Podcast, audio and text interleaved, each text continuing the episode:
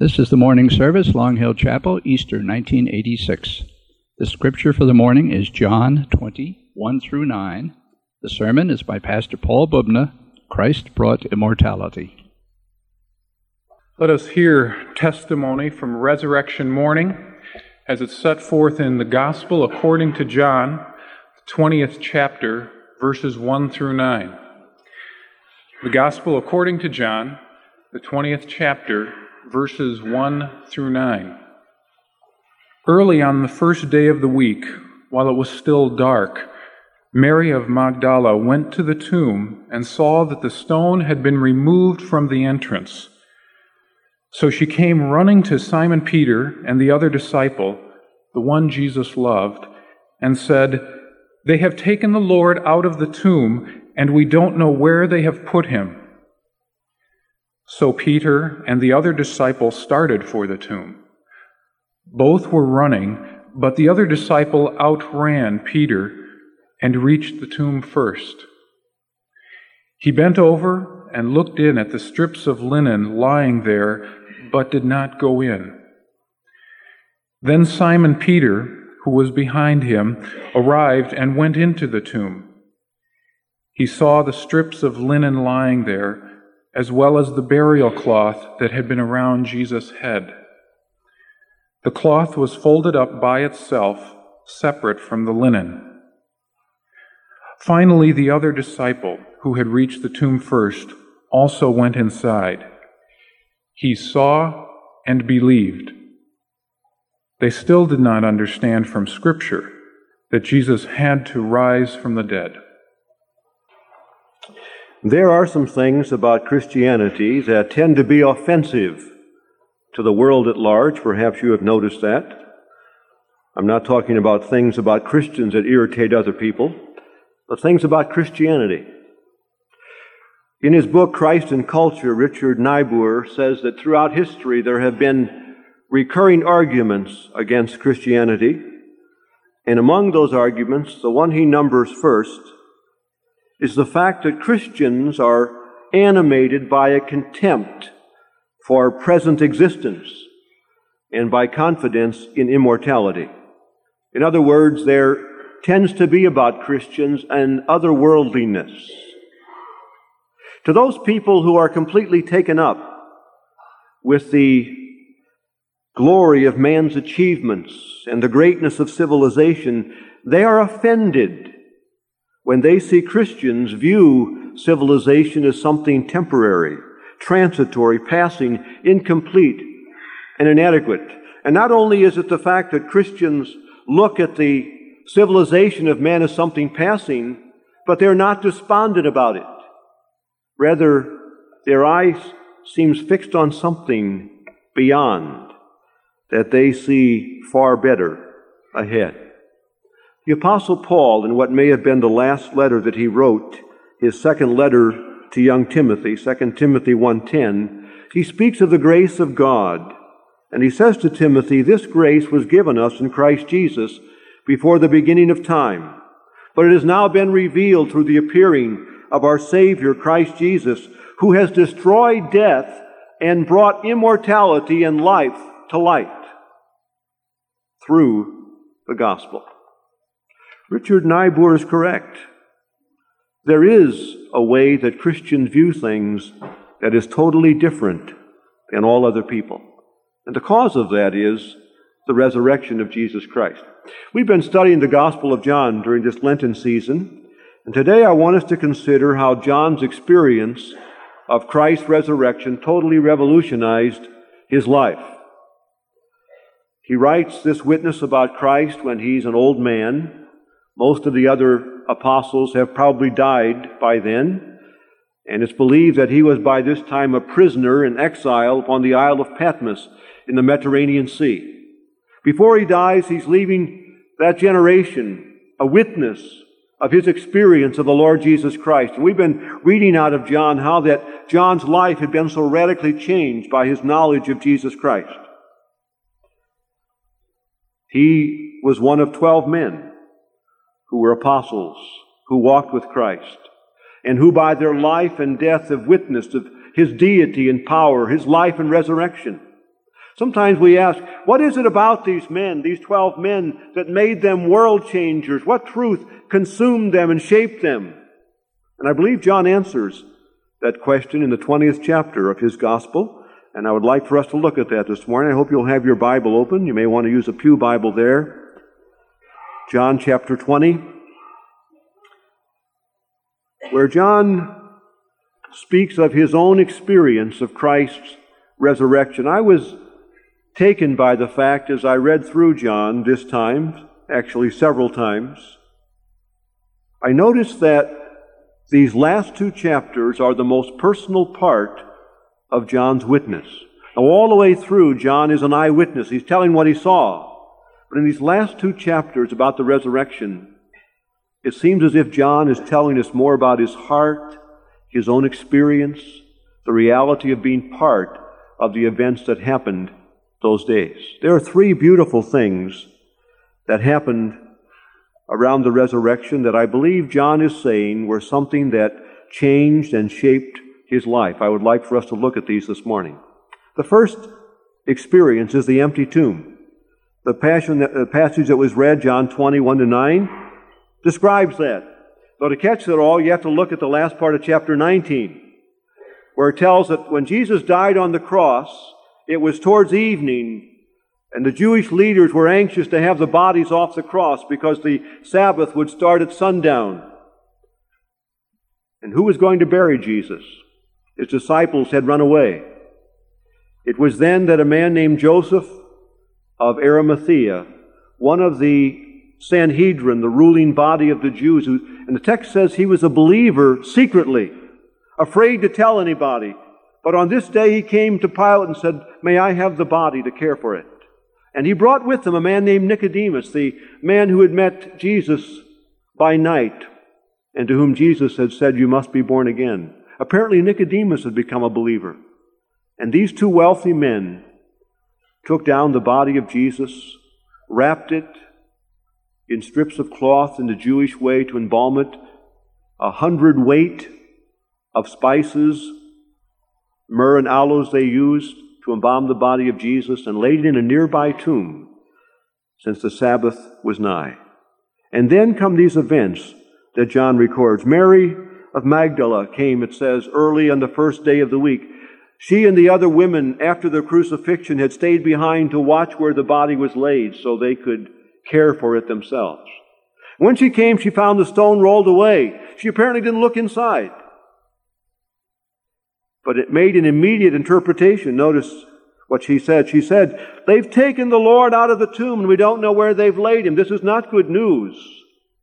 When Mary ran away from the tomb, she was not thinking resurrection. She was thinking somebody had stolen the body. And when Peter and John, to whom she told the news, came running to the tomb, they were not thinking resurrection either.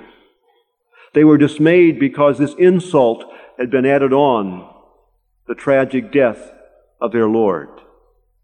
John, notice how John speaks of himself in verse 2. He calls himself the other disciple, the one whom Jesus loved. What a precious way to think of your relationship to our Lord. They come running to the tomb, and apparently John's a little younger, perhaps maybe he just jogged more, whatever it was. He got there first. And John stays outside the tomb, leans in and looks, and sees the grave clothes. Now, in this passage, three times the verb saw is used, and in the Greek language, there are three different Greek words used that make the story quite interesting. In verse 5, when it says that John looked in, it uses the Greek word blepo, which simply means to, to, physically, to physically look at something. Just saying your eyes beheld what was there. John looked in, what did he see? The grave clothes. That's all it means. Then the next verse it says Peter came, and Peter, unlike John, he's impetuous, he barges right into the tomb. And verse 6 says, he saw the grave clothes. And the word there is theoreo, which again means to be a spectator to be there and to look and watch it. Peter who came barging in. What did he see? He saw the grave clothes and he saw the napkin that had been about the Lord's head folded and laid aside. And then the text says John came into the tomb, verse 8. And the Greek word there is eido, which means to perceive and understand. It's like saying, Oh, I see, I see, I understand now. And it says John saw and believed. What did he see? Well, the text says that Jesus had been wrapped in narrow strips of cloth, and the, the means of burial in that time meant yard upon yard upon yard wrapped around and around the body, almost like a mummy. And then over that was put a shroud and a napkin around the face. And apparently, what they saw was that the wrappings were not in a pile as if they'd been taken off, but they lay as if they had been undisturbed. And John saw that, and he realized that no one had taken the body, it had been brought out of the grave clothes. Very interesting in verse 9, did you notice that this belief was not something informed by the scriptures? John tells us that at that point they did not understand that the scriptures had said that Jesus would be resurrected. They did not believe Jesus was resurrected because the Bible said so. John believed because the evidence was unmistakable. The grave clothes indicated that the body had come right through them and was gone. And the text says John saw it and believed. John had stood at the foot of the cross, unlike the other apostles, there on Calvary Hill. He'd watched while his Lord breathed out his last in agony and anguish. He stood there while a Roman soldier thrust a spear into Jesus' side, and out came a great gush of water mixed with blood. John knew that Jesus had died. And now he stood there in the tomb, and he knew that death had not been able to hold him. John's life had already been radically changed before this. Three and a half years before, John had come to the conclusion that Jesus Christ was the Messiah. He had left his fishing business with his brother James and walked and followed Jesus for three and a half years. His life was different, but not like it was going to be different now. For that moment, John, who all his life had looked at the grave as if it were the end, now realized that the end had been kicked out of the grave. He didn't know all that meant. But he knew his Lord had died and death could not hold him. The empty tomb had a message for John and Peter and the others, and for us. The empty tomb says to science and philosophy, explain this event. It says to history, repeat this event. It says to passing time, blot out this event. It says to faith, believe this event. And the text says, John saw and believed. That was only part of John's experience. For in his record, he tells us of a second experience, and that experience is of the risen Lord. It's one thing to, to be in an empty tomb and see the evidence that appears as if the person that was there is resurrected. It's quite another thing to meet that person. And John tells in verse 19 of chapter 20 how that that evening, on that same first day of the week, the disciples were together, the doors were locked for fear of the leaders. And he says, Jesus came and stood among them and said, Peace be with you. After he said this, he showed them his hands and sides. The disciples were overjoyed when they saw the Lord. Luke tells in his gospel that on that occasion when Jesus came, that he opened the scriptures to these men. It's not saying that he had a scroll that he unrolled and read, but it's saying that knowing the scriptures, he told the scriptures to the men and explained to them for the first time so they could understand it somehow that the scriptures all through the Old Testament had announced that the Messiah would die and be raised from the dead. So these moments in the upper room were not only moments of joyous reunion, but they were moments of blazing light and revelation, spiritual understanding. Their whole interpretation of the crucifixion that had brought their hearts to despair was suddenly wiped out. And in that moment of time, there came to their minds a whole new view of the world, which allowed them to look at their lives and experience with hope and joy and certainty.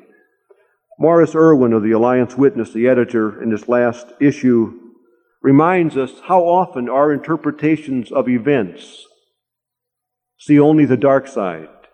We view it without God in the middle of it, and it leaves us in despair and hopelessness. He mentioned that back in the early 1950s, the whole Christian world was bemoaning the failure of missionary work in China. Missionaries had been in China for over a hundred years, all over China, missionary graves. But in 1949, the communist regime took over in China, drove all the missionaries out, and announced that the church would be outlawed and destroyed. In the early 1950s, many were saying, What a waste, what a waste to send missionaries to China. A hundred years of work and labor and graves, and what have we got? A communist state with the church being stomped out. Where is God? That's the way it looked in the 1950s. The missionaries had left hundreds of thousands of believers to be stomped out. For 30 years, the bamboo curtain has pretty much closed off to the world what went on in China. And we supposed if there were any Christians left, they must be hiding in caves. The gospel is about to be snuffed out, but they were wrong. It was the wrong interpretation. It was like Mary saying, They've taken the body and we don't know where they've laid him. It was the wrong interpretation because the bamboo curtain's beginning to crack. And what's in China are millions upon millions of Christians. Maybe a different kind of Christian than we have in America. People who have walked through fire and difficulty and whose faith in Christ is unwavering. Dear friend, very often the interpretation of the events of our life leave the resurrected Christ out of the picture. And like Mary, we have the wrong interpretation. And that night in the upper room, as Christ opened the scriptures, the understanding of all that they had experienced began to come into a message of hope and deliverance. Thomas wasn't there that night, John tells us, verse 24. And when they went and told him what happened, he said, Unless I see nail marks in his hand, and put my finger where the nails were in my hand in his side, I'll not believe. When they met again the next Sunday evening, it so happens that Thomas was present, however. And John tells us that again Jesus came, though the door was locked, and stood among them, and said, Peace be with you. And then he said to Thomas, Thomas, put your fingers here, feel. Put your fingers here. Put your hand in this wound in my side. And stop doubting and believe. Thomas said, My Lord and my God. For a period of 40 days, Jesus appeared among his disciples. He forgave Peter. He commissioned the disciples. He taught them and prepared them for these ministry. These men were going to be world changers. It's true. They had spent three and a half years in the presence of Jesus Christ, and that had done a great deal to shape their lives, but not nearly so much as these 40 days when they had been over and over again in the presence of the risen Lord. They knew he had died, and they knew he was alive. But this is not all that impacted their lives. There's a third part. It's interesting that these first two things you and I cannot experience firsthand. Some of you have been to Jerusalem and you've been taken to what they believe is the tomb, and it's empty, but that doesn't say very much. You, have not seen the grave clothes there as these men saw. But I want to remind you, we do have the witness of that, a very clear witness. And for those of you bent to scholarship, you, you need to do some reading about the manuscripts and the witness that we have. For Shakespeare, who lived but a, the day before yesterday, we have maybe 20 manuscripts, and none of those written very close to the dates of his plays. But for Jesus Christ, we have between four and 5,000 manuscripts, and pieces of manuscripts that date very back close to the time that he lived. There is no event in human history so adequately testified to as the events surrounding the life of Jesus Christ. We weren't there, and we can't see the grave clothes, but we have the witness. And we've not seen Jesus Christ physically walking upon earth after his resurrection as these men did, but we do have their witness. But there's a third experience that they had that we can share just as certainly as they did. And that is the experience of the abiding presence of the Holy Spirit. Notice in John 20, verse 21, as he further records the conversation in the room that night after the resurrection, Jesus said, Peace be with you. As the Father has sent me, I am sending you. And with that, he breathed on them and said, Receive the Holy Spirit. Now, you ask, did, did these men receive the Holy Spirit that night? I, I do not believe they did in, in the sense of what happened at Pentecost. But I believe Jesus was announcing to these men that because of his resurrection, and because of the victory he had won, he had the power to freely give them all the gifts and grace of God, and that the greatest gift that they were going to receive was the Holy Spirit. He wanted them that night to reach out in faith in what he had accomplished by his resurrection that was going to be their experience. It was not until some 40 days, 50 days after the events of the weekend on the Jewish feast of Pentecost that the disciples were gathered again to pray. There were now 120 of them that probably represented most of the believers in the country. And there, as they were gathered, the Holy Spirit came upon them, the text tells us in Acts chapter 2 as cloven tongues of fire in the rush of a great mighty wind. And they began to speak in the language of all those present and declare that Jesus Christ was the Messiah, that he had died for the sins of the world and been raised again from the dead. It was a mighty day. But beyond all that was this reality. Jesus had told these men in the upper room before his crucifixion, I'm going to the Father, and it's better for you that I go. Why? His, his implication was, if I stay here with you, I can be with this person or this person or with a small group. But I can't be with very many if I stay here. But if I go to the Father, I will pray to the Father, and He will send you another Comforter, the Spirit of truth, whom the world cannot receive because it sees Him not and knows Him. When He comes, He will be with all of you and will be in you. And when He comes, you will fellowship inwardly with the Father and with the Son and with the Holy Spirit because He has come to fill you and to be with you. Jesus says it's better to go because then you will not be alone. When Jesus ascended 40 days after the resurrection, the disciples were alone. Or were they? No. No, they were not really alone. Because just at the day of Pentecost, the Spirit of God came upon them and filled them. And that day they knew where Jesus was. They knew he was at God's right hand. They knew what he was doing, that he was praying for them.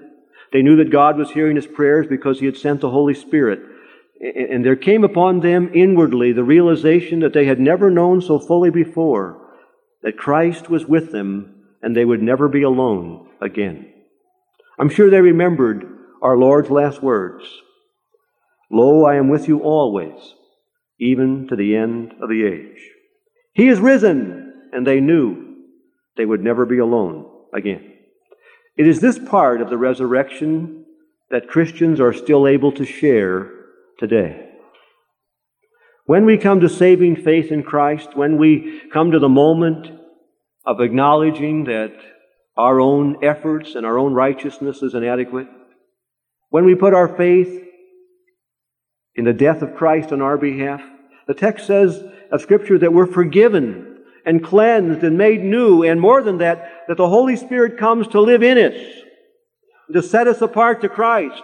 So the very same experience that these men had is what Christians today have. They're resurrection people.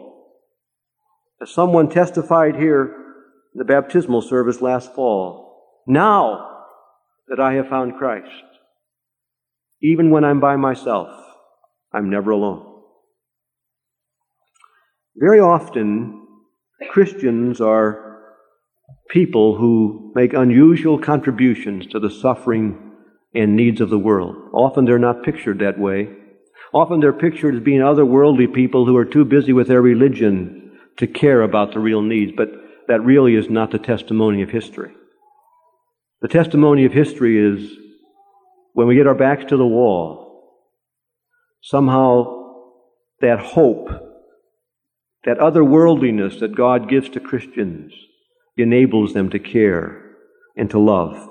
But it is true, as Richard Niebuhr says, Christians do have, tend to have a contempt for the present world.